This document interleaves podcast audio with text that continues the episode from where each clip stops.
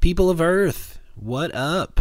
Um, it's Josh coming at you with another episode of Good Humans. Uh, I'm excited for you guys to hear this one. I'm always excited for you guys to hear the episode, so I'm going to keep saying it though. Um, but my friend Brad uh, was on the episode this week, and we talked about uh, his military uh, service and experience, um, and uh, also his, his experience in uh, the cult in which I grew up, um, and he grew up in as well, and what it was like um, to grow up that way, um, to go directly from that to the military, um, and then his experience in the military and how that sort of shaped uh, some of his thinking and just what it was like. Um, I think it's important. Uh, I said this on the podcast, but I, I, think it's important. I I'm not. We didn't talk about Brad's military military service because I'm trying to get like juicy content for the podcast or anything. I just think it's important for um, veterans to to have a voice, and I think it's important for civilians to understand um, uh, the other side of things and sort of of know what the experience is like and um, just to kind of see uh, through the the perspective and the lens of a veteran for a little bit. Um, I just think it's healthy perspective for us to have, um, and I, I, don't feel like veterans get enough uh, of a voice sometimes. And so, um, I was really happy to have Brad on um, and talk about some of his experiences. Brad's a super good dude, um, good head on his shoulders um, and we're good friends. Grew up together, so uh, I was happy to have him on. so I I really um, I appreciate his time, and I'm I'm really excited for you guys to hear uh, what he has to say. He mentioned a uh, charity um, during the episode. Didn't have the name of it, um, and so I wanted to make sure that I shouted it out here uh, before we get into the episode. There are going to be links uh, in the episode description as well. So if you guys want to check some of the stuff out, um, by all means, please do that. But uh, he mentioned a charity that trains service dogs for veterans uh, at no cost. And so I wanted to shout them out because I think they're doing really, really awesome work and it's really cool. Uh, so it's Patriot Paws is the name of the organization, uh, and their website is patriotpaws.org. Um, and their mission, it's very simple. They just say the mission of Patriot Paws is to train and provide service dogs of the highest quality at no cost to disabled American veterans and others with mobile disabilities and post traumatic stress disorder in order to help restore their physical and emotional independence. Patriot Paws intends to build partnerships with local, state, and national organizations to help develop and support this goal.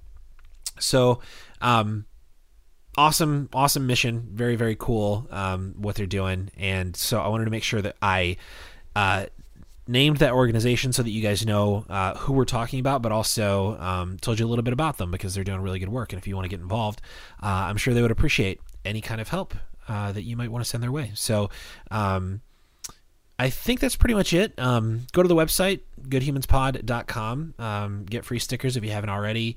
Um, I do have uh, some other charity stuff uh, that I'm going to be telling you guys about pretty soon. Um, a charity that I'm really, really passionate about that, that we're going to be working with. Um, hopefully, uh, starting as early as early next year, um, which is like a week and a half away. It's crazy. So, yeah, I am very excited about that. Um, I'm going to stop rambling. Uh, but I just wanted to tell you guys a little bit uh, about that organization, Patriot Paws, and what they do, and and all that good stuff. So um, I don't have anything else to plug. So uh, check out the episode and um, check out the episode description for some links and and more information and all that good stuff. All right, get into it. See you guys.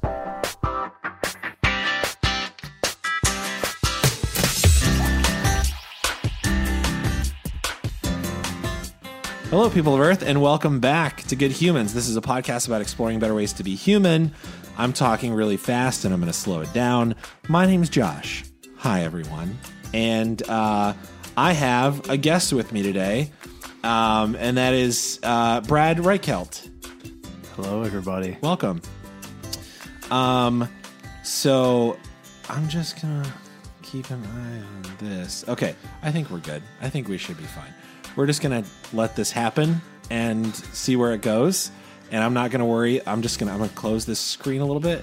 I'm not gonna worry about what's happening on there. We're just gonna go for it. Sounds good. Um, so Brad, strange staring you in the eyes like this, though. I know we're gonna have a lot of intense eye contact this whole time. That's very weird. Um, Brad and I grew up together uh, yeah, we grew up together. We were we were kids together for a very long time. Most people are kids for a long time. That's how life works. You're a At least, kid at until least a you're couple not. years. Yeah. Yeah. Um, yeah, back in good old New Jersey, central ish New Jersey, central south New Jersey. Uh, and so, yeah, we, we go way, way, way, way, way back. And then didn't just sort of like lost touch for a while, a few years. Um, yeah, and here we are. We've hung out a couple times in the last couple months, and it's been nice. So I thought we'd get Brad on the podcast, just open him up and and see what's going on in that brain. You're kind of staring at me like I need to say something. You can say anything you want whenever you want. Um, no, so uh, Brad and I. Um, so the last time you and I hung out was actually the first time I think we'd seen each other in a while, yeah, it was probably and uh, years. s- we got some drinks and like ended up talking. Found out like we're we have some similar thoughts on quite a few things. Um, and it's just it's nice to like catch up with somebody that Just grew up with aliens and- and stuff. That's all. yeah, aliens and and uh, and Area 51 and all that stuff. Um, but it's nice to catch up with somebody that you like grew up with and like we grew up a very specific way, um, in a very closed off sort of environment, uh, and it's just it's nice to catch up with people that have the same experiences and have sort of like started exploring other ideas. Yes, So, it is. Yeah. Um, so we did that, and then uh, you were also in the military, so I figured we'd like maybe talk on a podcast and just see what you think about things.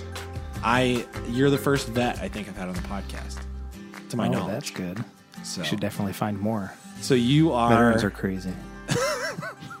that's one of the things I want to talk about, Brad. uh, but you just no pressure. You're just you're you are the perception of you're you're just you're bearing the weight of of of representing all veterans Wow. on this podcast. So no That's pressure, but that's what's happening right now.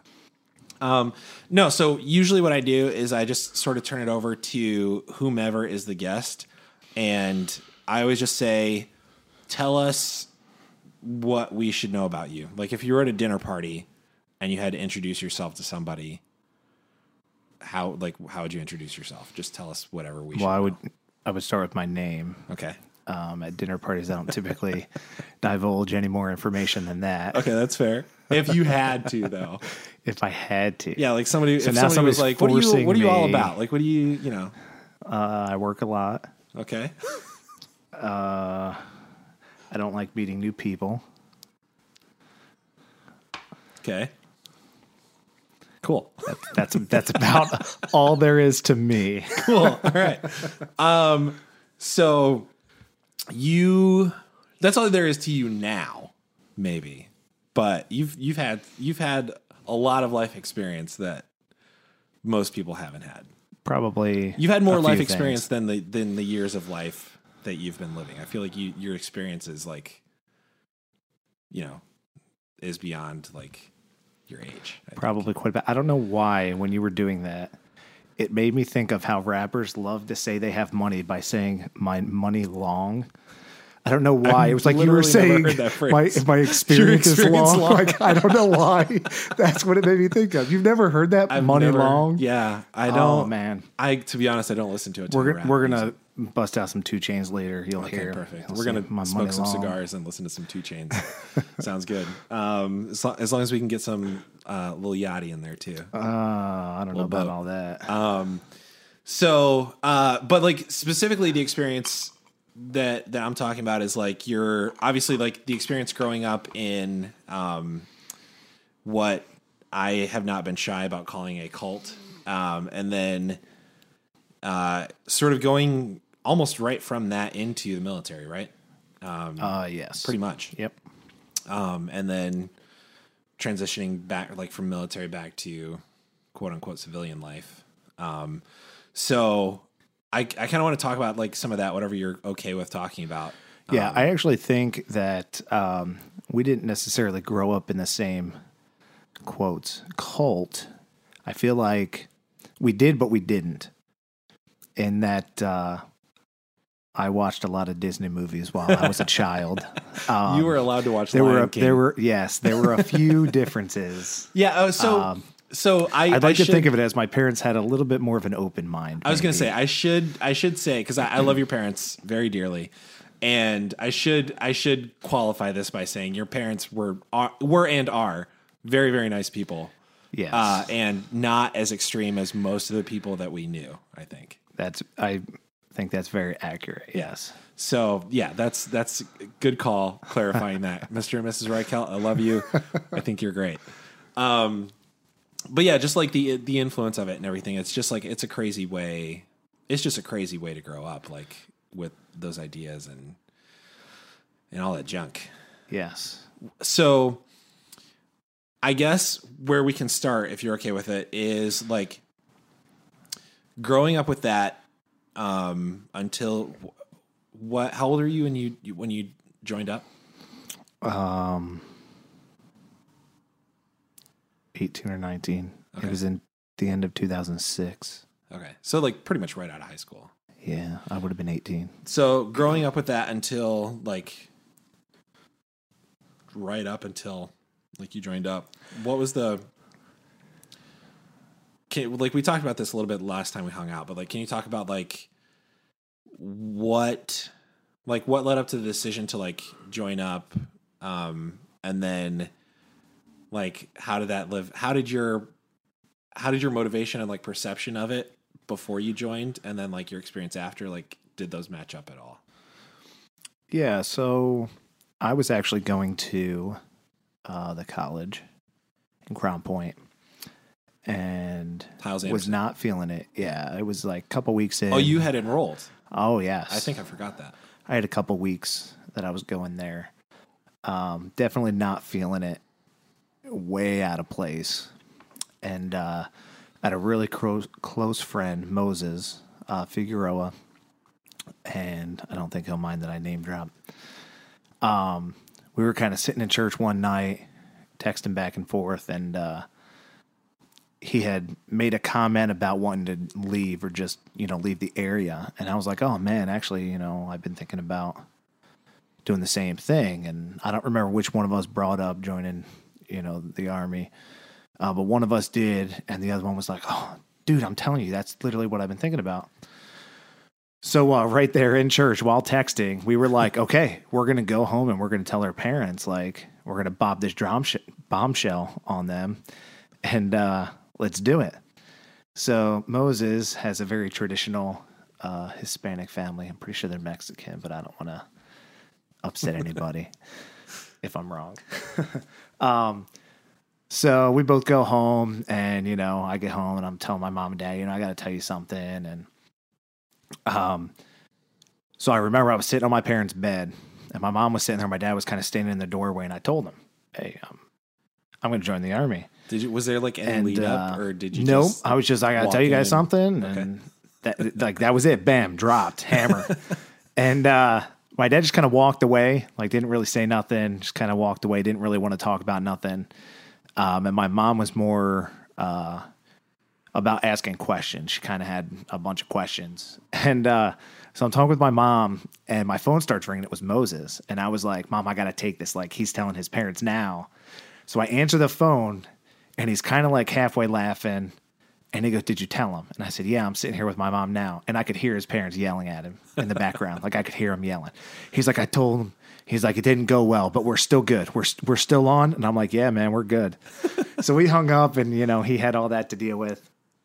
And uh, we we were both still enrolled in the college at that point. But it was like, I mean, we were skipping chapel. We were kind of Yeah. leaving early pretty much every day um, leading up to that. And then, you know, how it often is in the IFB movement, like, you know, you drop a bombshell like that. Oh, well, we want you to go and talk to this person yeah in the church. usually uh yeah So, usually uh, like a, a leader like a pastor or a yeah. So, um, in order for us to unenroll in the college, they insisted that we talk to, um, he was somebody high up in there. He was in the military back in the day, Vogel. oh okay and I want to say he was out of town. If I'm not mistaken. Like he wasn't there, so they had us talk with somebody else who didn't really. I don't remember who it was. They didn't really know what they were doing, and it was just kind of like it wasn't a question. It wa- like me and Moses, this is Right. what we're doing. We were adults. You Like, weren't looking for we're doing this. guidance. You were you Um, it was more like we're, we'll play your game yeah. and you know that's about it. So we got out of there, and his parents insisted that he go and talk to Freddie Deanda.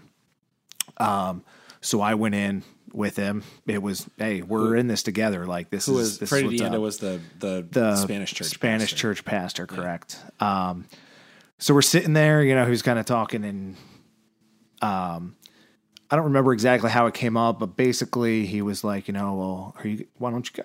Why don't you guys go talk to Jack Schaap, who was our pastor at the time? And he's like, and whatever he tells you, I'll back up, and that's kind of it. And we were like, okay, so we kind of left, and we were like, man, we were way more worried to talk to Freddie, not worried like he was going to tell us no, because we it didn't really matter at that point. Our minds were made up. Um, but it would make it easier on our parents if Right. somebody from the church was kind of on our side a little bit. So we're like, okay, man, that was nothing. Like so Moses told his parents, hey, he told us to talk to Jack Schaap. We're and that's where we're gonna go. So we go. My dad was a security guard there, and I mean, he got us. Anytime I wanted to talk to the pastor, like my dad got us in there real quick because he'd seen him several times every day, so it was kind of quick. So we get in there, and uh, I will keep some of the references and things that were said to myself.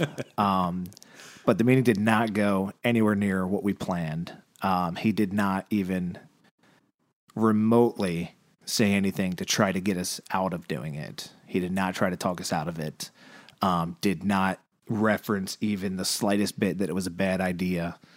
Um, he did have some very interesting words. If Moses ever listens to this, I know he knows what I'm talking about. Um, FYI, 2006, Jack Schaap said that Hillary Clinton was probably going to be president one day. I didn't even know who Hillary Clinton was at the time, but she did run and she was almost there. it. I We mean, almost got it.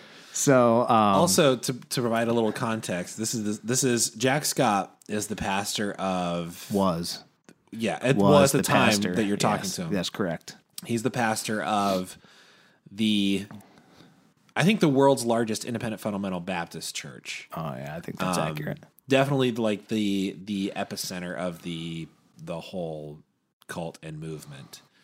Um like thou like thousands uh, not like the biggest church in the world for sure, but like the biggest one of its kind in the world. And like 5 to 6,000 people attending on like a Sunday morning like he, like tons of like multi millions of dollars like in and out like tons of money and like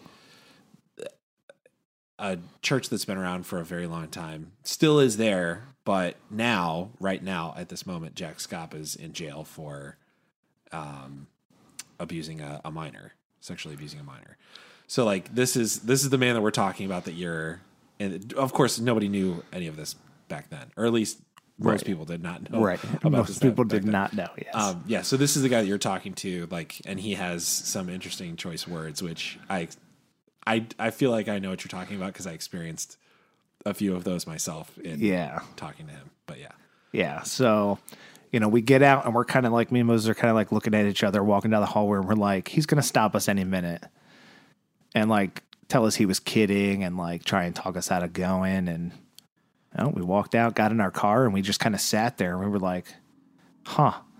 Well, I guess that's everything that our parents told us we had to do before we uh, did this thing. So that was it. We went over. was there a moment at that point where you were like, okay, now it's real? I guess. You know what? At the time, we uh, it was kind of funny, and I'm sure most young people who have ever signed a military contract of any kind can attest to the same type of feelings. But we were, I mean, we were young and dumb anyway. So you get that feeling like you're untouchable and you're Superman and this and that. And I'll tell you what, for probably two weeks, at least two weeks, all we did was drive around and listen to the radio. I'm talking every penny we could scrape together to put gas in the car. Like that is all we did. We wake up in the morning, hey bro, I'm on my way to your house. All right, cool. We had a radio in the car. That was it. Like, um, so yeah, it was all pretty good at that point. Uh, we went in and signed our contract. We had you know, a couple weeks before we were going anywhere. I want to say it was probably a little bit over a month, month and a half maybe, um, until we were leaving. Um, I do actually have a couple interesting things that went on while we were going through all of that, signing our contracts and getting our physicals and all that stuff. Like what? Like during like during the process of actually enlisting? Yeah, so we we had had in our head, yeah, man, we're gonna join together. We're gonna go to basic training together. We're gonna share a bunk. Like, you know, we're gonna get done, come back. We're gonna be in the same unit if we get deployed. You know, I got your back, you got mine, all that good stuff. Well, that's not how stuff works. Number one, Right. Um, but one thing that Jack Schaap had told us that we actually promised ourselves that this is how we were going to do it is he looked at both of us and told us, do not do this just because he's doing it. Make sure that you want to do it for you and that you're not doing it for each other because things can happen and get weird and you need to make sure that this is not, you know, you're not going to be mad at him. He's not going to be mad at you. Um, so actually we got that um, little bit of news when we were trying to get security clearances and uh, i won't get too much into it for his part. Um, but basically the things that we found out meant that we both had to pick a different job. We were not going to go to the same place for basic training. We would not be in the same unit um, that was it and we were sitting in the office and as soon as the guy told us we like looked at each other and we were like damn, like this is exactly what he told us. And we promised ourselves that we were doing this for us. Yeah. So, yeah, we're still in. We're good. So, uh, it was interesting. Okay. So then um so then you enlist like and it's it's not like at least what I understand, enlisting is not like you walk in, sign a paper and you're like property of United States of America until such and such date. Like there's like a process to it, right? Like you Yeah, so there's a whole lot of stuff. and So you go in, and uh, what's actually funny is Moses actually had some time that he was a recruiter for a little bit um, recently, and uh, he was telling me he was like, "You have no idea how um, that never happens." Like two of us walked in and said, "Look, our minds made up. What do we have to do to sign a contract? Like we're in. You don't got to do no hard sale. Like this is it. Two of us." and Moses was like, "Bro, and nobody ever like does that. guy hit the jackpot that day. like it's ridiculous." Which I think is kind of funny. Um, so yeah, so you go in, you know, hey, we want to join. Okay, you know, and they, you know, talk you up. Recruiters, they're salesmen. It's no different than you know, car salesman trying to get you into a different car and whatnot. Um, so we're in there, and you know, you got to take a. I actually want to say in the recruiter's office they had us a cup, and they had a. It was kind of like a quick little test they could do to make sure like there's no point in going through this process, driving up to Chicago to take a test and this and that if you were smoking weed out in the parking lot. Yeah. Um, So we did that. They told us, okay, well, we're going up there on this day. So we went back. We went up there. I want to say there were five of us me, Moses, and three other people.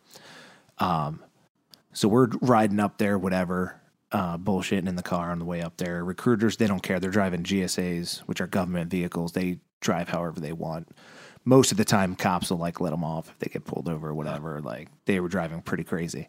So we get up there and we're taking a test, and me and Moses were walking up there, and these other three people are like nervous. They're like, "Man, you know, I didn't do good in school, this and that." Me and Moses was like, "Yo, bro, I'll bet you twenty bucks I can get done before you can get done." Like, like not even a little bit worried. I don't know. We didn't really know what we were getting into either. Like, Yeah, there was no real explanation on. So we took the ASVAB, and uh, we get out, and I want to say that Moses finished a little bit before me, uh, but I did score higher. All right. Um, but it was literally the question pops up on the computer. If we knew the answer, we clicked it. If we didn't know the answer, we were just fucking pushing a button and Yeah. moving on to the next question. So there were probably a lot that I was just guessing. Is it a hard correctly. test or like I don't even remember. I, I could not tell you. I want to say there were some words like uh, they would give you a definition and then they list a couple words and you're supposed to pick which one means that definition or something. That's the only thing I can come up with in my head. I can't remember anything else. is it like is it for screening or are they are they basing? Oh no, there's an actual school, or there's an actual score. There's actually several scores um, that shows what your um, the different things that you're good at, and they Oh, can so type. like an aptitude. yep, Okay. they type those scores into a computer, and it'll tell you, well, they're qualified for these jobs. oh, interesting. Um, so we but get you out. didn't know that's what was happening at the time. we we knew that that's kind of what it was supposed to be. Like Okay. we thought it was just kind of you pass or you don't. We didn't quite realize that if we did really well, we could probably pick a better job. So anyway, we get done. We're walking out, and we're like, "Yeah, bro." You know, whatever. I don't remember if we got our test score right then or if it was later. I think we got it right then because I, if I remember correctly, uh, the chick that was in there scored a seven. Okay. So to pass, you got to get like a 21, which is pretty low. Um, and this chick scored a seven. That's like you got your name correct. Like I don't even know how you do a seven. Um, I I I don't remember my exact score. Um, I want to say I was somewhere in the 70s, and I was actually kind of upset with myself later in my career because I kind of wished I had tried just so that I knew what I could have scored. Maybe it would have opened up different jobs. Um, in the army, at least, I know you can try and take it a second time. Um, like if you're trying to get a different job, you can go and take it a second time, but that's it. And I never did that because it didn't really matter. But So then, and then after that, like, what? Where's the point of no return? So after that, um, they had given us, I don't know if you have to score um, a certain point on your uh, physical test that we did. Um, I just know that they had told us if we had scored so high, we'd get like an extra rank right off the bat. Oh, nice. So we're like, oh, yeah, let's do it. We're 18. Like, Yeah. yeah, whatever. Let's go run two miles. And I was terrible. Like, it was terrible. Uh, our recruiter still wrote it down that we both passed. Nice. But we did not indeed pass. Um, it was the run. We, we were fine on everything else. The run. Um, I want to say I fell by like eight or 10 seconds or something stupid. But And then, so after after, that, they kind of got the paperwork together. And actually, we didn't think of anything at the time. After Moses was a recruiter, they actually split us up and had one recruiter sign one of us up and the other one sign somebody else up. And that's because they have to meet a quota. Like they have to sign up so many people. Oh. And just two happen to walk in, and the one guy was just being nice. He So was like, "Hey, why don't like, you sign your up back, this buddy." other guy?" Yeah, Oh, okay. So like, is there? So you you get all like you take all your tests, you do your physical, all that stuff. They're like, okay, you're qualified. You're not like you're not too dumb and too out of shape to be in the military. So then, is there a point at which they're like, okay, if if you sign here, like there's no you you're not going back. Like you're Yeah, there is. Um, I don't know exactly where that was at. Somewhere in there, we also had to go up to what they call MEPS. I don't know what it stands for. M E P S. Up here in Chicago, and it's like an actual physical, um, with doctors and stuff. military evaluation, physical Standards. standard. There you go. That's it. I bet Dude, that's it. Done. we probably could have Googled it in like 10 seconds. Um, so we do that. You know, you spend the night up here, and that was all kind of weird and a blur. Um, but yeah, then they officially gave you a date. I want to say, I want to say I left on January 3rd, and uh, Moses left on January 6th or 7th or something. He was a couple days after me. And then, so you headed out. Where Where did you ship out to? So, um, my recruiter came to my house, and I don't know if this is how it always goes. I think it's normally, hey, here's your bus ticket, bro. Like, Yeah. you're on your own. But my recruiter actually came and picked me up from my house, um, and dropped me off at the uh, Greyhound station right there on 41 in Highland. Okay. And uh, that's where I left out. If he stopped and got me Taco Bell, and nice uh. I was yeah, I was sitting on the thing uh, eating some tacos. The bus took me. I don't even. Again, that was all a blur. The bus took me someplace, and I got on a plane, and then when it landed in the airport, uh, there were guys there waiting for us, And, and then we got on another bus, and I wanted. I think my basic training. It was Fort Benning. I think that's Georgia okay, yeah. because I was also at Fort Bragg, North Carolina. I think that was my first military school.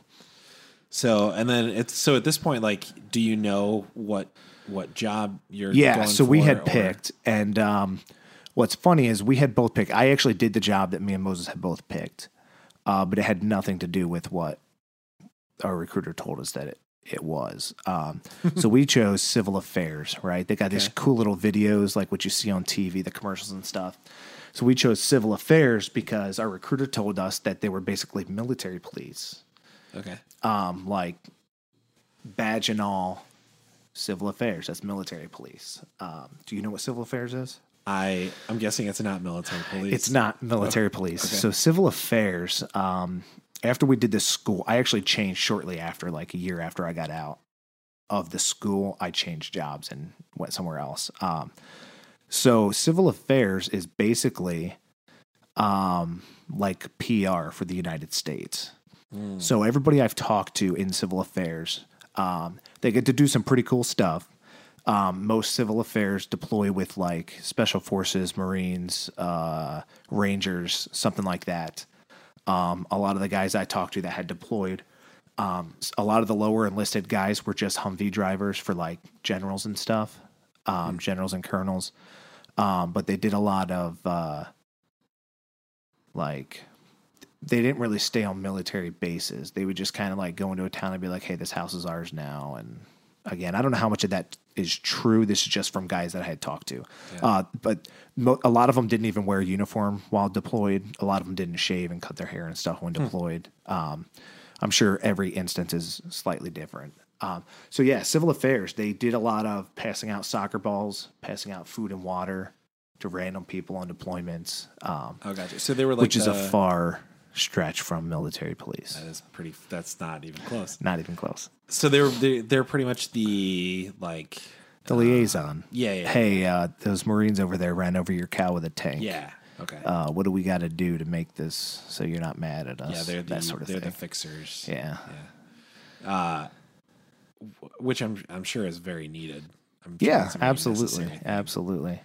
So you and then you ended up switching from that directly to like Yeah, so when we, when me and Moses had actually joined, we joined in the Army Reserve. And um, after I'd gotten back, I really wasn't digging it. I went to a couple drills, wasn't really feeling it, um, which is kind of a bullshit thing to say. But um, so I ended up talking to a recruiter. Me and Moses actually decided we were going to go active. We were going to try and switch. Now that he had been in, we were going to try and switch, get a same job, get stationed the same place, and see what we could do. And um, so he went to talk to his commander, and they signed off right away. Um, I went to talk to my commander, and there a couple weeks were going by. They wouldn't sign, wouldn't sign. Um, finally, I went in and I was talking to a National Guard recruiter, and um, he was like, "Oh, bro, we got all these aviation jobs, man. You want to work on helicopters?" And I was like, "Dude, that sounds awesome." He went into my unit, and then my commander signed on the spot. So I don't know, I don't know what the deal was, other than things just work out the way they're supposed to. Um, but yeah, they had my my paper. All they had to do was one signature, and I would have been active duty, doing who knows what. And yeah, the for the National Guard, they walked right in. He signed it right there, and I was transferred. And probably probably good for you probably, well. I mean, in the moment, probably, but I got my orders to get deployed while I was still in school for working on helicopters. So it was kind of Six of one, half dozen the other. yeah, Yeah. yeah. But who knows? Like, if you had gone active from the reserves, who knows? Like, you might have been infantry for all you know, right? No, I would have been. Um, Or I would I would have been able to pick a job. oh, okay. okay. Um, But yeah, I probably would have never met my wife. Yeah, Pretty interesting. crazy. So how how did? Because I'm sure you had a perception of it before you got in.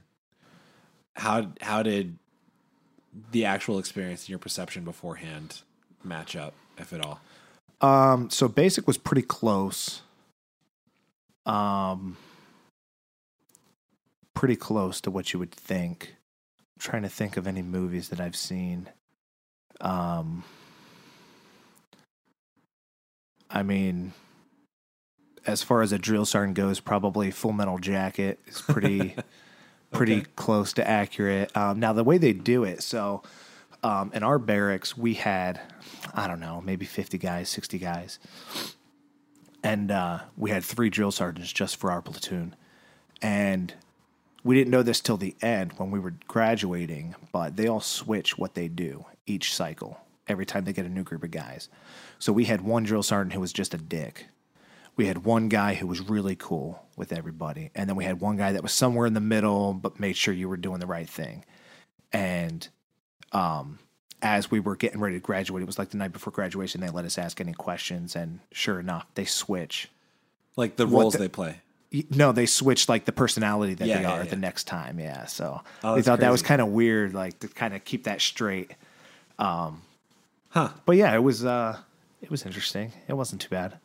And then like what about um was it like was there I know like part of it was like just you just wanted to be out of where you were, like signing up. Was there was there the part of you that was like, oh like I'm I'm gonna go do my duty, like for my country? Like was it was like yeah, was there any of that absolutely, absolutely. Um, I mean, I thought about it ever since I was a kid, and I had an uncle who served. My grandpa served. Um, so yeah, absolutely. Um, I mean, 9-11 had a lot to do with it, which Yeah, yeah. we won't get too much into that or my Yeah. thoughts on that and whatnot. And you Um, you enlisted in 2006. you know, 2006, that was just that was 5 years after yeah, 9/11. That was is still pretty fresh. yeah, um, yeah. I had something else I was going to say, and now And we I completely that was still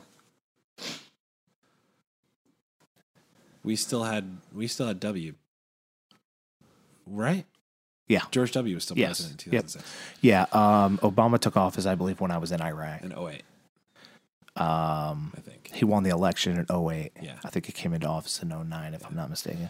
Um how do you feel like all that matched up to like your so like after basic like, like when you're in the, you know, quote unquote like the like you're doing your thing in the army, like how do you feel like all that matched up? Yeah. So, well, for starters, um, nobody really knows what they're getting into. Like, you can watch videos, you can talk to people, you don't really know what you're getting into um, until you're there, and you know you're wearing shorts, sitting down on concrete when it's 35 degrees, and you're just going to sit there for three and a half hours. Like, Oh god. I mean, you, you really have no idea. And um, as soon as we got there, so we got off the bus, you know, they'd do the whole yelling at you, do this, whatever. You go through, and it, I remember it was nighttime. I don't remember if it was early morning or if it was late night. I don't remember. Um, but they're not going to let you sleep in your regular clothes. Like that first day, your shit's gone. So no matter what Oh, time you're like getting you there, came dressed in. yeah, So like you get there, you're auto, you're right away. You're going through the line to get your uh, clothing and stuff. Yeah. So while we were standing in line, I want to say at Fort Benning they called it 30th AG. It was kind of like the holdover where you're getting your shots, you're going through a last little physical, you're getting your gear issued, they're taking your personal items, all that stuff. Um, it's a couple days worth. So standing in formation, I happen to meet this guy Darren Platt, and uh, Darren is a very close friend. I probably haven't talked to Darren since my wedding. Um, you just lose touch, but I would not have made it through basic without Darren. Darren was like an angel sent from God. It was amazing. So Darren had actually been through basic before, and he was infantry, and he his appendix ruptured or something, and he got out, and they called him back. So typically in the Guard of the Reserve, um, when you sign a contract, you sign, let's say it's a six year contract, you're still signing for eight years. Every contract's eight years. So you sign for six, but in those two years, you don't do anything, but they can call you back if they need you. Oh, okay. So Darren got called back on that, along with like 50 other guys, and Darren was the only one that showed up, which was ridiculous. Nobody else showed up. How can you not show Uh, up? that's hey, I don't know. I don't know. The Darren was the only one that showed up. Okay. And when he showed up, he told him, he's like, I'll come back, but I'm not doing infantry. Like, you're gonna let me pick another job and I'll do it. So that's what they did, and they said it had been too long since he had been to basic, and he had been out for too long, so he had to go back to basic. so we're standing there, but every step of the way, Darren was in my ear. Hey, they're about to do this. Just don't be the last person. They're gonna come over here. They're gonna wrap all our stuff up. Just don't be the last person. And that's every step of the way, all along. He he. Hey, they're gonna do this. Hey, this is what's gonna happen next. And he would kind of awesome. just tell me. So I skated right by the last week of basic. One of my drill sergeants looked and said, "Have you been here the whole time?" Like, that's what you want. Yeah. Anybody listening, if you're planning on going to the military, don't be last and don't be first. And don't be noticed. don't be noticed. exactly. uh, So you're and you were in you were in for six six years I was in for eight. Eight years? Eight years. deployed for two Um, I had one one deployment for one year. okay uh and you were in where were you deployed Iraq. okay um like an at like a semi-active zone or like i just i'm curious about that experience Yeah, Like, so I was on a major uh, base, a U.S. base. Um, I say major; it was fairly large for some of the other smaller camps that we have. Um, we actually had Air Force there, which should tell you that it wasn't that bad. Yeah. Air Force uh, typically have really good housing and food. Um, so I would not necessarily say it was an active war zone. Um, it was a very well security wise. okay Um, we did still have to get up in the towers in sandstorms and stuff, and you know you'd have mortars come in in the middle of the night and stuff. Um, but for the most part, it was a lot safer than a lot of the other places. how how do you i mean i like i'm not because i'm so i'm so far removed from any of that like anything like that i've never had any experience like that but like i so i'm not even sure like what the right questions are to ask uh Yeah, but, so that that was probably the- um, the second major culture shock that I would say that I've had uh, in my growing up. The first was um, when I went to my first military school for civil affairs. We had a few um, instructors that were really good, and um, the first week he had set us aside and told us a lot of our job is we have to know other cultures. We have to know what offends them. We have to know what doesn't offend them. We Yeah. have to know how they operate. You know, if you walk in um, to a town and you reach out with your right hand to shake somebody's hand, well, in that town, your right hand might be disrespectful. And you just disrespected them, and now the whole town's pissed at us. So um, he had told us that um, he was going to go to a different denomination church service every single week. We did not have to go, but if we wanted to join him, he thought it would be good for us just on a very light note to see different cultures religion wise um, which was probably one of the best things i could say that i could have ever done um, was very eye-opening.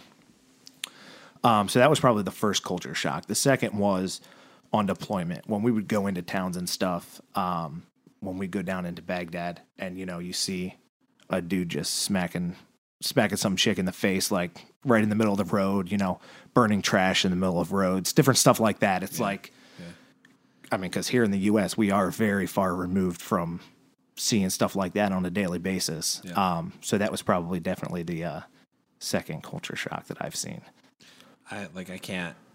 I'm like trying to imagine it, and I don't. I don't feel like I can get anywhere close. Like I, for anybody listening, like anybody that's like traveled out of country, I think there's like a level of, oh, it's not just first world America and like everything's fine. You know, like right people live differently, and it's that's it's not a judgment. Like I'm not passing judgment on anything. I'm just saying like people live differently elsewhere, but it can be shocking to see how differently people live elsewhere.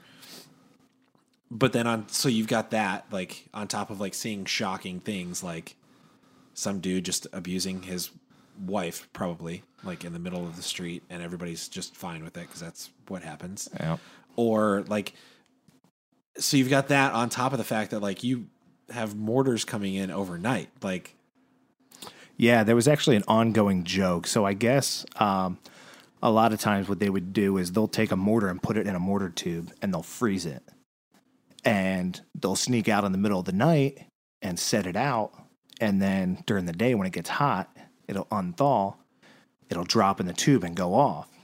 oh Well, that's insane A lot of times they they wouldn't go off. So there was like an ongoing joke with me and my buddies when we're going to the gym at night. Hey, don't get a concussion because you got hit in the head with a mortar. Like, because the odds are, if it lands, it's not going to go off. Yeah. Like, it was just a kind So of an ongoing joke. They're doing this so they don't have to be there. So you don't know the where they're at. Yeah. Fired. Yeah. So That's you don't you don't know where they're at. Yeah. Yeah. That's crazy. Yeah. We saw uh, little kids just beating the crap out of like cows and stuff, trying to get cows home. Just giant sticks, just like smacking these cows upside the head and stuff. It's kind of that didn't really bother me. It, it absolutely made me laugh though. I thought that was Uh, super weird. Yeah, that is weird. it's just all of it. Like I, I mean, like U.S. farming is like, huh? Oh yeah, that's fine. We can we can stop. We can take a break and then All right. Yeah. yeah, we can just take a break now All right. Cool. and then go ahead. I'll just pause it. Okay, so we're back. We had to take a little break and now we're back. Um. Oh yeah, so we're talking about uh, just like the culture shock and the difference. Just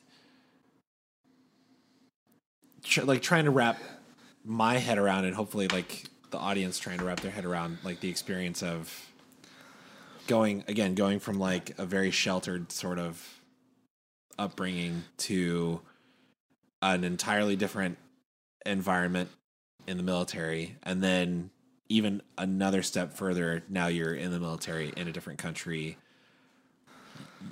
Your life is in danger. Like maybe not every second of every day. Well, it sort of is, but like Yeah, so I mean, it's definitely, definitely a lot different. Um, but I'd also say there's a probably I probably had some experiences that were some of the better that I've had. Um, oh, I mean, for one, I would have never listened to Michael Jackson if it wasn't for one of my friends I was deployed with. well, which, that's that's reason enough I mean, right he's there. he's top five on my list, so All right. that's pretty incredible. You it took you it took you going to another country. Yes, yes, I actually military. turned 21. And um, you turned 21 Iraq. overseas. in Iraq. Yeah, Wow. Wow. That's I didn't realize that. That's yeah, crazy. yeah, Man. But it took it took you going all the way over there to appreciate yeah, an absolutely. American musical hero. Huh. Um what do you so then you that was if you were if you turned 21 overseas that was like a like just a couple years into your into your military career is when you deployed Yes. and then you spent a year over there and came back and finished out. What do you feel like? You're are are you are you glad you did it? I'm I'm assuming you are. I I feel like you, Yeah, you talk pretty positively about it. What do you feel like? What do you feel like you got out of? I mean, you got some career experience, like some some practical work experience. I'm sure out of it, um, like working on helicopters and like electrical stuff. What like what what do you feel? What do you feel it taught you, or like what do you feel you got out? So I would probably say the best thing that I got out of it was, um, it really blew my mind. It was when I was in Iraq when I realized some of these people that I've only known for a couple months, um, and have never been to church a day in their lives, are truly better people than some of the people I grew up with in church. yeah. and have gone to church every day of their life. Um, that was like a huge shock for me. Um, and it was definitely very eye opening. And you were, I mean, we were just talking about it earlier today, but like you were still, you were sort of like still sort of in like that very like independent fundamental Baptist like Christian mindset. Oh, yeah, going absolutely. When I got it. back, me and my wife still went there Yeah. for a little while. Yeah. Um so you're like you're also having to struggle with the idea that like people can be good people without without that Without, without, like, church or religion. that stuff. Correct. Yeah. um yeah i like i can imagine just from my own experience like meeting people like when i was still in it and meeting people who were like atheists or whatever and like just the nicest people in the world and i'm like well that doesn't match up with everything that we were told for always um do you feel like uh like when you so you came back and then you still had what another like four three four or five years Yeah. by the time you got Yeah. back. Um, what do you? Is it is it hard for you to like? Is it hard? f- Not hard, but like, is it more difficult for you to relate to like civilians now? Like now, like you had this experience and like. Uh, you're still like you talked about what was what was the guy's name in basic again Darren. Darren. So you talk like you talk about Darren like you said he's like one of your best friends, but like and you haven't even talked in a while. Yeah. And like but like those experiences like bond you I'm sure like incredibly with the people that you spent that time with. Yeah, absolutely. Is it hard for you to relate to like like coming back relate to civilians and like is there a sense of like is there a sense that they think of you differently or treat you differently because you're a vet or like is it is it just is it hard to connect with I would say it's just more hard to connect. Um, I wouldn't say I quite have the issue now, at least not as prevalent um, as before. Uh, but honestly, probably the biggest thing that's hard to get over for a veteran. Okay, remember this next time you see a veteran while they're out. Okay, Yeah. public transportation. Right, you're on an airplane, and the door opens, and you're on the plane for how long? until it's empty. You got the old lady in Yeah. front of you who can't get her purse unstuck. She's taking like 45 seconds to, you know, get in the aisle and walk, and nobody's walking off the plane. Like, veterans will freak out at stuff like that. Like, the anxiety that you get from that. Because in the military, I mean, we've got a 52 passenger bus that we're, we've all got a rucksack with us, a 45 pound rucksack, and we're off that bus in like two and a half minutes. yeah So, like veterans, that is one thing veterans cannot stand is how like, lackadaisical people are Yeah. getting on and off the bus. They don't care that somebody behind you is waiting. Like, uh, oh my, my purse got stuck. Ha ha, that was funny, wasn't it? Like, no how about you just get your ass off the plane? I tell Cecilia every time, like we have a running joke now, and like it's it's it literally drives me the most crazy. Like when we're- specifically when we're on a plane, but like we take a train like once a week too to Chicago.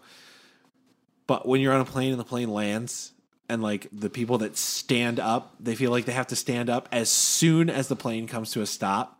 And you know that door's not going to open for another five, ten minutes, like depending on like all the cross checks they have to do and everything. Like the people that stand up immediately when the plane lands, I'm like, you are the worst humans possible. Like nobody's like, where are you going that you're in that much of a hurry? Like we landed, bro. Calm down. like the all all of us are in this plane until they open that door. Like Jesus Christ. Like ah, those people that stand up immediately, and then those are the people that clog the aisle. and take forever. And yeah. yeah, You could ask my wife. We've actually started, um, we'll try and find a spot all the way in the back. that's what we usually do. and I will typically act like nothing has happened until my wife like taps me and says, "All right, we're ready to go." Like I'll just sit there with my headphones in and my music playing and Yeah, same. whatever. I'm just we doing just my chill thing until it's all clear. until it's clear. Yeah. And then we're like, okay, we're Yeah, gonna go. That's what I do now. Did you did you um possibly not, and I'm not like I'm not trying to like over dramatize anything. If dramatize, dramatize, whatever the word is. Uh did you like coming back, did you struggle with any, any sort of like PTSD or like anything like that? Or like how is how is the transition back home Um, from deployment? I would say initially I didn't really suffer with anything. Um, I'd rather not get into too many details. Oh, that's fine. Um, but originally, when we came back, again, I was still really young, and I actually got married on my two week leave. Like got soon as you married, back. went on a honeymoon, and then I went back to Iraq. Got it. Okay. Um, so when I came back, I mean, I was just happy to see grass and Yeah. you know my friends again. Um, it was a little bit difficult readjusting because for me, my life paused, but everybody else, their life, it's been a year. Yeah. Like their lives moved a lot. Um, so that was a little bit uh, interesting to kind of readjust to. But How how do you feel like we as civilians can can like do our part to help? Because like I I don't know why, but I like I get the sense like my dad was in the Navy, um, like before I was born, but my dad was in the Navy. My uncles both served in the military. I think my grandpa did too.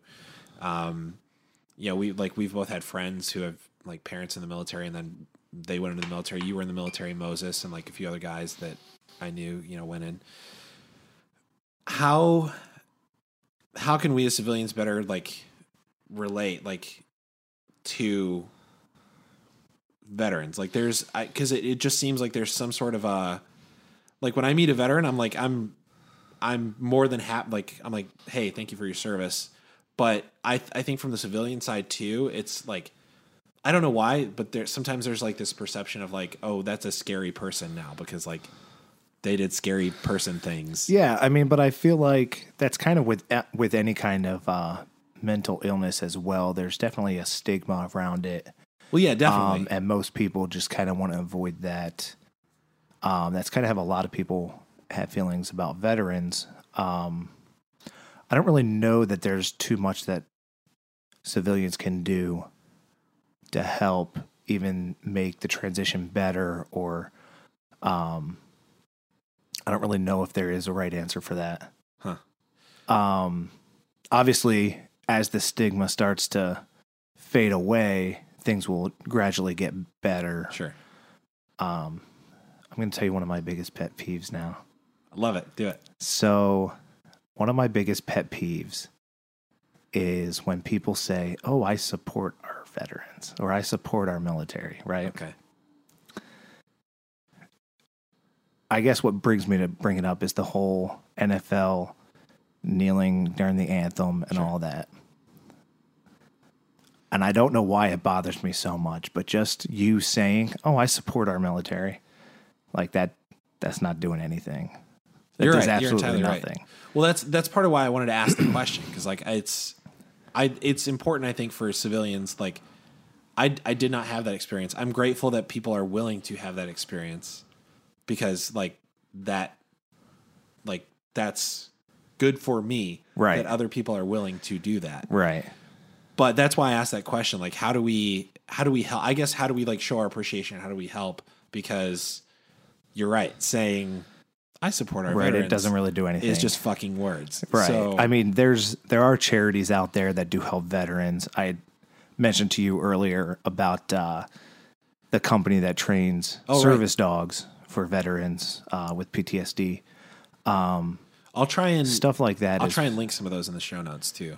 Yeah, that'd be awesome. 'em, but, yeah. um, but this whole, I know you saw it on Facebook. The I stand for the flag and kneel at the cross or something. Yeah, I mean, yeah, there's been Okay. all kinds of stuff like that going on. So, if my mom listens to this, she's going to be really upset with me. Sorry, Mrs. Reichelt. Um, so like, I don't even completely understand that. So you're trying to say that kneeling at the cross is a sign of respect, but kneeling for the flag is a sign of disrespect.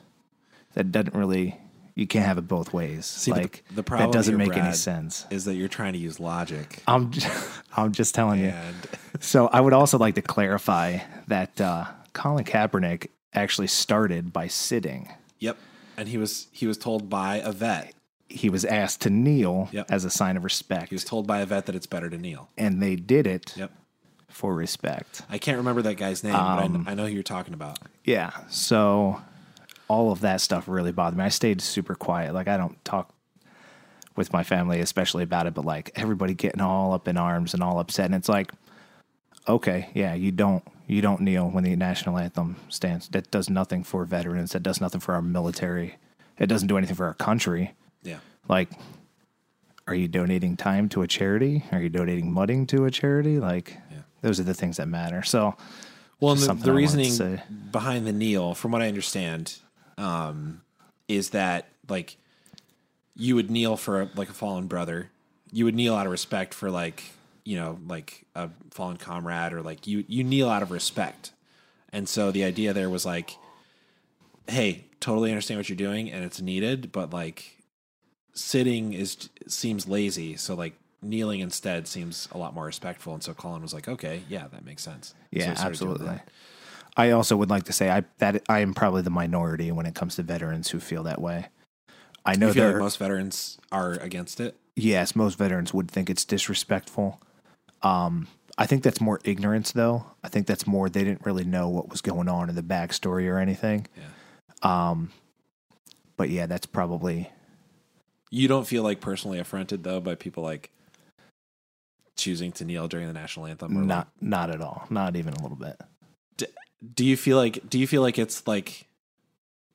I, so I'll tell you how I feel, and you can agree or disagree because I don't want to like put words in your mouth. I was about to ask a question that was like leading, and I realized it.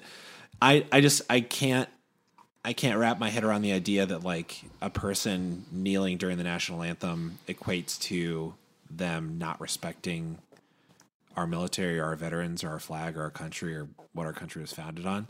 I just I can't put those two ideas together because they don't I can't find a way to relate those things like me me choosing to kneel during the national anthem for a specific reason that has nothing to do with like it's about police brutality. It's not about like Yeah, I think that- I think that goes along the same lines. I mean, we're talking about the same people who are trying to protest a protest. yeah yeah I mean, someone comes at you with Black Lives Matter and you're hollering back, well, all lives All lives, matter. yeah. It's you're protesting a protest. Like, yes, nobody is, you know, arguing, no, not all lives matter. Like, Right. they're just trying we're addressing to. a current problem. exactly. Yeah. So, I mean, you're talking about the same kind of people. They're going to. They're gonna believe their way Yeah. until I they die. I hadn't thought about it that like I hadn't thought about it in those terms of like protesting a protest, but you're right. And that like that is so counterproductive. There's like there's I can't think of many things that are less productive than protesting a protest. Yeah, Because then I mean it just you're trying to take the such a voice from somebody else Yeah. and you're trying to say that your voice matters more than theirs. Yeah. Like yeah, that's incredibly I- ignorant. I can't even comprehend it. Me either. Um okay, so uh yeah, man, I like I I appreciate you talking about all that and I know like like I told you before we started recording like we can talk about whatever you're comfortable with and I'm like I'm glad you at one point were like I don't you know, not too many details but like here's like broad strokes. I just the reason to make it clear, the reason like I'm asking any of these questions is not because I'm like trying to get like juicy content for the podcast, but like I, I do think it's important for I think it's important for for veterans to have a voice and say like this is what it was like, this is what we experienced, and like please like don't do these things or please do these things. Like I think that's important, but it's also important for like the other side of it, like me as a civilian and the rest of us civilians to hear like you know, like, hey, when you say I support our troops, like that sounds like bullshit. I mean, do I- something. no, no, no, absolutely. It, I wouldn't say it just necessarily sounds like bullshit. I mean, it's just it doesn't do anything. think about it sometime. Yeah. I mean, actually do something. Yeah. I mean, you can send gift packages to deployed soldiers. You can send Christmas cards. You can send birthday cards. And that, Um, from what I understand, that information is not hard to get. Like Nope. you can reach out to your local. You could probably walk into any armory around office. here. Yeah. There's, I can think of five right off the top of my head. Yep. Just walk in and let them know, hey, I'm trying to send some care packages. They'll get you a phone number of somebody. You're, they're not going to give you an, an exact address or anything. Right. They'll get you in contact with somebody who is sending stuff, and you can just get your stuff to them. I mean, it's very, it is fairly simple. Maybe I'll I'll include some of that information too. I will on the show also say, I feel like the vast majority of military who have PTSD don't realize they have PTSD. I Really? don't think, I think there's a lot of people who suffer and don't even know. So, yeah, interesting. it's, I bet it's a very high percentage. Is it is it is there easy access to help if you need it, or is it There is, um, there is easy you have to access. seek it out though? but there's still you have to seek it out and there is still the stigma so we've also grew up in a generation where men don't have feelings yeah, and if they do they kind of suppress them um so you've got to deal with that and then throw in you know military experiences you know it compounds all of it Um, so there are definitely places. I mean, the VA. You can talk to somebody at the VA; they'll get you right in. Yeah. Um, I've they've actually got I've heard that the VA like that stuff is getting much much better these days. it is too, getting it has is getting much better. Um, especially if there's something um to do with mental illness. Um, they have a timeline they have to stick to. I want to say it's 48 hours. If you contact them, they have 48 hours to get you in to talk to somebody. Um, and there's hotlines you can text, phone numbers you can call for military. Good. Um, There's a crisis hotline. There's a suicide hotline.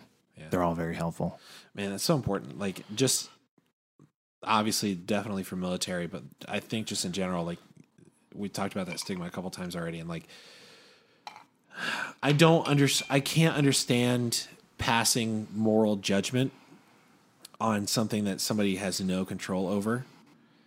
Like people don't choose to be depressed and people don't choose to people don't choose to have PTSD if they have it and people don't like people don't choose to have like issues with with how they think or function or anything. Like anyone would choose to not have to deal with that. Um i think it's i don't know. I just i can't understand a society that like ju- passes moral judgment on a medical condition we don't like judge people for having Here you go. I'll give you the uh, military crisis text line. You Oh, can, here we go. uh, give so the number. I'll um screenshot if you Phone can screenshot that and and send it to me too, but I'm gonna I'm gonna say it here and then I want to put it in the show notes too. Uh, so phone number you can call is 1-800-273-8255 and press 1 it says uh, or you can text 838-255 838-255 um, thank you uh, it's just it's crazy to me to to like to pass judgment, moral judgment on a on a medical condition. It's it's insane. We don't like we don't judge people for having pneumonia or you know or like- having heart disease. yeah or cancer. Like oh you have cancer. Oh what the fuck is wrong like come on man. Yeah.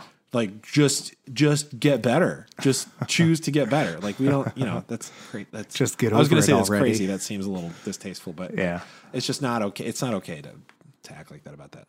Um, cool, man. Well, I I appreciate you talking about it, and I hope I hope that part of all of this is is helpful to whomever's listening. I'd like, I again, I think it's good for people on the other side of it to have insight and and sort of like hear some of that and know, you know, just to know to I guess empathize and connect and everything. Um. Okay, so one other thing that I wanted to make sure we, we talk about is uh, a conversation that you and I had recently, and I'm so excited. I'm I don't know why I'm so excited about this, but I'm really excited about this. I'm this. super excited too. and I think it's a really cool idea. So I'm gonna let you explain it, um, and then we can talk about it a little bit. And I like, I just I really love the idea. Yeah. So I had reached out to you um, to tell you about this crazy idea that I had. Um, so I wholeheartedly feel like cutting hair and shaving is a complete waste of time and money. I absolutely believe that. Um, my personal opinion, I don't care how I look. I don't care what people think about how I look. Um, but I really feel like it's a waste of time and it's a waste of money. So I reached out to you and had mentioned that I'm going to go a specific amount of time without cutting my hair, without shaving, but I'm going to take the time that the average person spends doing those things and I'm going to set that time aside. I'm going to set that amount of money aside. And um, at the end of that time, I'm going to donate the money to a charity, um, which we'll talk about another time when we actually choose something. Um, and I'm going to take the amount of time that I would have spent doing those things to do something that is, um, we'll say, self help, whether it's reading a book, learning a new skill, um, taking some time to relax. I don't know. Pretty much anything to focus on us, like yourself. Yeah, Um, and I am super excited about it. it's I such a think cool it's idea. an amazing idea. it's a re- it's a really like it's a really simple idea, but it's I love that idea so much. There's a lot of intentionality behind it. Um, I th- I think what you said first when you texted me was like, "Hey, I have a crazy idea" or something, and I think I said something like, "I love crazy ideas." Let Yep. me hear it. Yep. And I I think to a lot of people listening, they're going to be like, "You're going to not you're what? You're Yeah. to not cut your hair for Right. how long, uh, or shave your beard for how long?" But like, it's too bad this isn't a video because they could see my uh, oh yeah, you already very already started. terrible beard and So hockey um, hair. I I had to talk to the wife um, when we discussed doing this, but like she like is like you know tentatively on board. Um, and so I'm gonna do this with you, but like I I had to get a fresh cut. I just got a fresh cut yesterday, Uh-huh. so that I could like start, you know, because I was already a little shaggy. And you are just rolling with it. You've Yes. already you've already got this started. Yeah, so I don't know the last time I cut my hair. Um, I know it has not been. Actually, no, I do know the last time I cut my hair. When I went to that charity event with Tom in July, Okay. I cut my hair before I went because I didn't want everybody to ask Tom why he brought a homeless guy with him. So it's been at least five months. Okay. Yeah. So that was the last time. That's some That's good- probably that's the last time I months. shaved and cut my hair. Nice. So I I got I got a fresh cut yesterday. Um, I'm gonna I am gonna my beard's a little longer than it normally is, so I'm gonna trim my beard one more time, and then that's it for. Did we decide how long specifically? we gonna do have not decided how long. What do you think is a like a good goal for this? Well, I've already done a year. When my contract expired with the military, I told my wife I wasn't cutting my hair for a year. I actually have a picture I'll show you of when Carly was born, and it was that was only a couple months. I think I remember. June, so it was from November to June. I think I remember you had like noticing you like had really really. Yeah, hair. my wife looks like a million bucks, and I look like I'm homeless.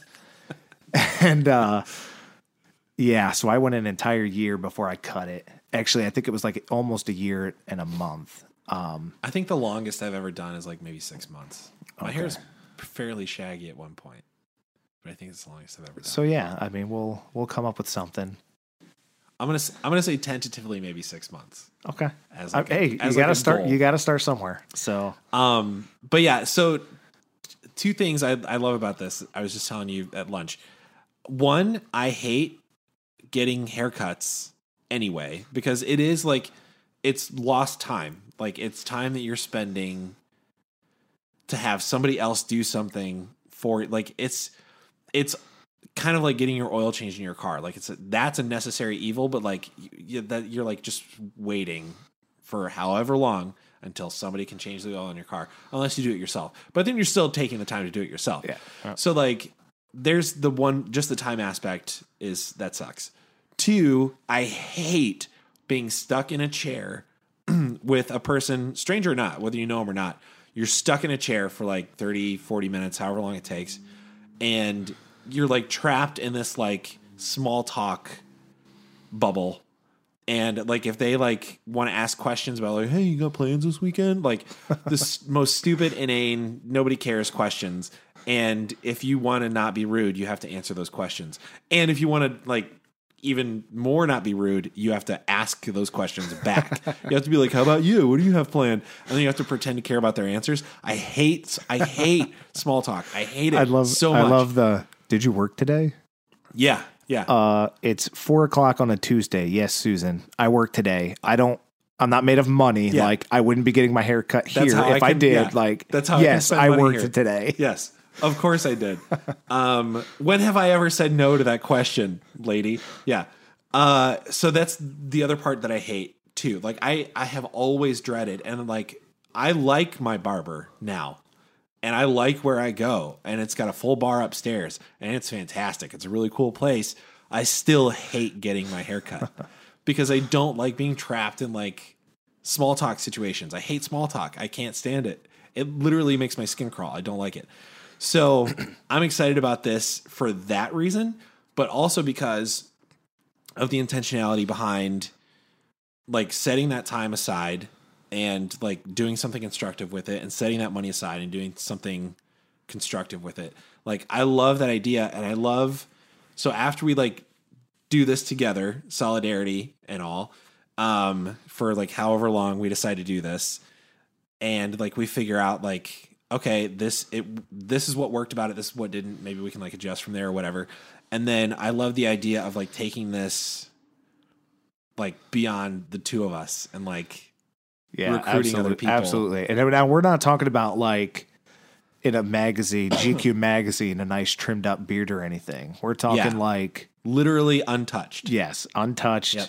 It is what it is. all. I mean, you can see mine now. My sideburns are like three inches long. Yeah. They just kind of stick straight out. Yeah, But like We're yeah, neck beard and all. Like I, yeah, I like I trim I trim my neck because I don't like having a neck beard. But yeah, we're talking like au natural, like not not shaping your hair, not like trimming your hair or anything. Yeah. Like no scissors, no beard trimmer, no razor, no nothing for what like six months. six months. Yep. Um, I just that's a cool idea to me. Yeah. Uh, I just I really like it. So I'm excited to try this, and then yeah, we can like do individual charities, or we can like go in on one or whatever. Yeah. Um, and figure that out. That'll be cool too. But uh, yeah, and then like hopefully, like after our trial run, we can like expand it to other people and be like, hey, this was a cool thing that we did, and like to me, just the idea, like like I was saying earlier, like of 500 guy, like 500 guys.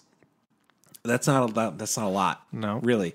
But like just 500 guys doing this, and like I don't know what what would you say the average somebody spends on a haircut? Like what like once a month, the average guy gets a haircut, maybe Probably. like 20 bucks once a month Oh yeah. on least. average. So like that's 20 times 12, that's like 240 bucks, right? A year. 240 bucks. So like 120 if if we're talking about 6 months. 120 bucks times 5 guys. Like that's a decent chunk of change, 500 guys. That's a decent chunk of change to like donate someplace. Like Yeah. that's that could do a lot of good. I don't know why I'm like coughing all of a sudden, but that's just that's a really cool idea. Yeah. I love it. So, yeah, I'm excited to try it. We should come up with like a clever name for it. We should. Um, you know, there's like No Shave November and like, or some people call it Movember for like Mustache November. I think. Yeah. Is what they do.